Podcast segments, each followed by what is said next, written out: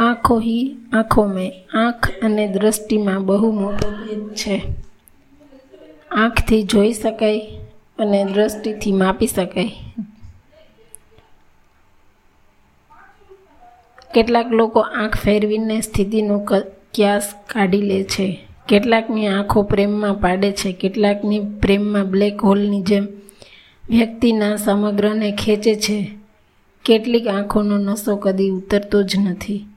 કેટલાનું સૌંદર્ય એવું ચુંબકીય હોય છે કે એમાં ખેંચાયા વિના રહી જ ન શકાય. આંખો કી ગુસ્તાખિયા માફ સફરમાં ચાર આંખ હોય તો થાક ઓછો લાગે છે. બે આંખે જોયેલા સપનાને બીજી બે આંખ મળી જાય તો બેડો પાર થાય છે. કેટલાકની આંખો બહુ બોલકી હોય છે અને કેટલાકની સરોવરની જેમ મૌન સંવેદનાના નવગરમાં વસવા માટે આંખની ભાષા ઉકેલતા આવડવી જોઈએ જોકે આંખના ઇલાકામાં જોખમ બહુ રહેલા છે. પ્રેમના પ્રદેશમાં ક્યારે સરકી જાઓ એ ખબર પડતી નથી. આંખો અરીસાની માફક સદા સાચું જ બોલતી હોય છે. તમારો રાજીપો કે રૌદ્રતા, પાપણ પર પડદો હોય તો પણ પરખાઈ જાય છે. આંખ દ્વારા અભિનય થાય, પરંતુ આંખ પોતે કદી અભિનય કરતી નથી. કીકીના કલરવ સામે તો કોયલ પણ ભૂઠી પડી જાય છે. આંખોના રંગ પ્રમાણે માણસનો સ્વભાવ પારખવાનો પ્રયત્ન થયો છે. પુરુષની ડાબી આંખ ફરકે તો અમંગળના એંધાણ અને જમણી આંખ ફરકે તો શુભ અશુભ. શુભ શુભ મનાય છે. સ્ત્રીની વાત આનાથી વાયસ વર્ષા જાણવી. ભૂરી આંખોના ભમરિયા કૂવામાં પડીને બહાર નીકળી શકાતું નથી. કોઈ ગમતીલી આંખોના કારણે સમગ્ર અસ્તિત્વ સાથે ધરોબો બંધાઈ જાય છે. સંસ્કૃતમાં કહ્યું છે કે સ્નેહમ આખ્યાતિ લોચનમ તમે કેટલા પાણીમાં છો એ પાણીદાર આંખોનું તેજ બતાવી આપે છે. દરિયા કરતાં પણ વધુ ઊંડાણ આંખોમાં રહેલું છે. આંખોનું તો આખું વ્યક્તિત્વ જ જુદું છે. ભર સભામાં પણ બોલ બોલ કરે નયન શબ્દનો મૂળ અર્થ દોરનાર થાય છે, પણ એનું અર્થ સંકોચન થયું અને આંખ થયું. ખુલ્લી આંખે બધું દેખાય અને બંધ આંખે કશું ન દેખાય. એવું માનતા હોઈએ તો એ આપણો ભ્રમ છે. હકીકતમાં તો બંધ આંખે જ સાચું ભળાય છે. એવા પ્રબુદ્ધ પ્રજ્ઞાચક્ષુ તો કોઈક જ. ભીતરની યાત્રા બંધ આંખે જ સંભવે છે. આંખના સપના પૂર્ણ કરવા ખુલ્લી આંખ રાખવી પડે છે.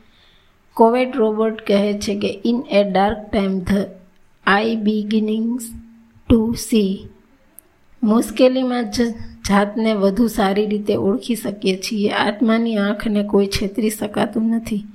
આંખ અને દ્રષ્ટિમાં બહુ મોટો ભેદ છે. આંખથી જોઈ શકાય અને દ્રષ્ટિથી માપી શકાય.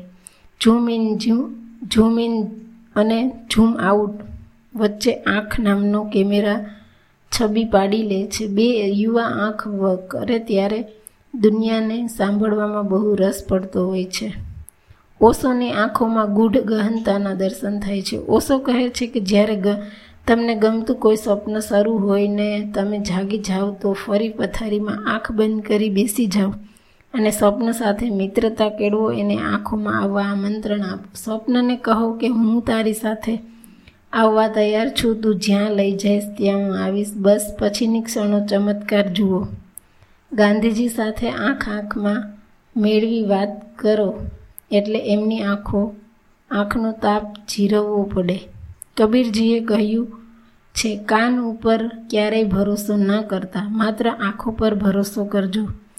મતલબ કે તમે જે સાંભળો છો તે ખોટું છે અને જે જુઓ છે તે સાચું છે. શિવની ત્રીજી આંખ ખુલે એટલે બધું ભસ્મીભૂત થઈ જાય. પક્ષી મૃત્યુ પામે ત્યારે આકાશની આંખ ભેજવાળી બને છે. જગતનું સૌથી કાતિલ હથિયાર આંખનો ઇશારો છે.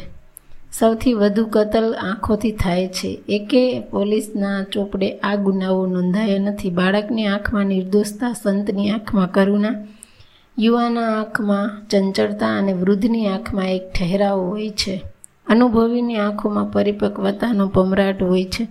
બિલાડીની આંખોમાં અંધારામાં જોઈ શકે છે અને અંધારાની આંખો બિલાડીને જોઈ શકે છે. પ્રકાશની શોધ કરનાર ઓડિશનની મૂલ્ય છે કે પણ અંજવાળું આપનાર સૂર્યનો મહિમા કેટલો?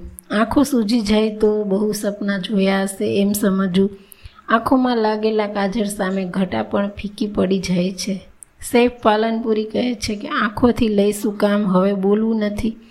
રૂપાળું એક નામ હવે બોલવું નથી, લ્યો, સામે પક્ષે સેફ નજર નીચી થઈ ગઈ. શબ્દો હવે હરામ. હવે બોલવું નથી. આંખાના અધ્યાયસમાં દ્રશ્યોનો દરબાર ભરાતો હોય છે. આંખ્યો કે ઝરોખ હશે જોયેલી ક્ષણમાં મૂલ્યન મોતીનું ઓછું નથી.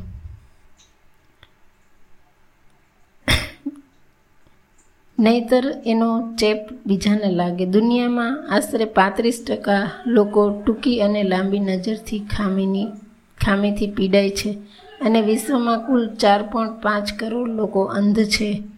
યોગ દ્વારા આંખોની કસરત કરીને તેમની કાર્યક્ષમતામાં સુધારો કરી શકાય છે. આયુર્વેદ પ્રમાણે જો તાજું માખણ ખાવાથી આંખનું તેજ વધે છે. ગુજરાતમાં પંદર હજાર નેત્રદાનની જરૂર છે. તેની સામે છ હજાર નેત્રો જ મળે છે. નેત્રદાન માટેની દ્રષ્ટિ ક્યારે વિકસે, વિસ્તરશે? મૃત્યુ બાદ પણ તમારે નિરખવું હોય તો નેત્રદાન કરો.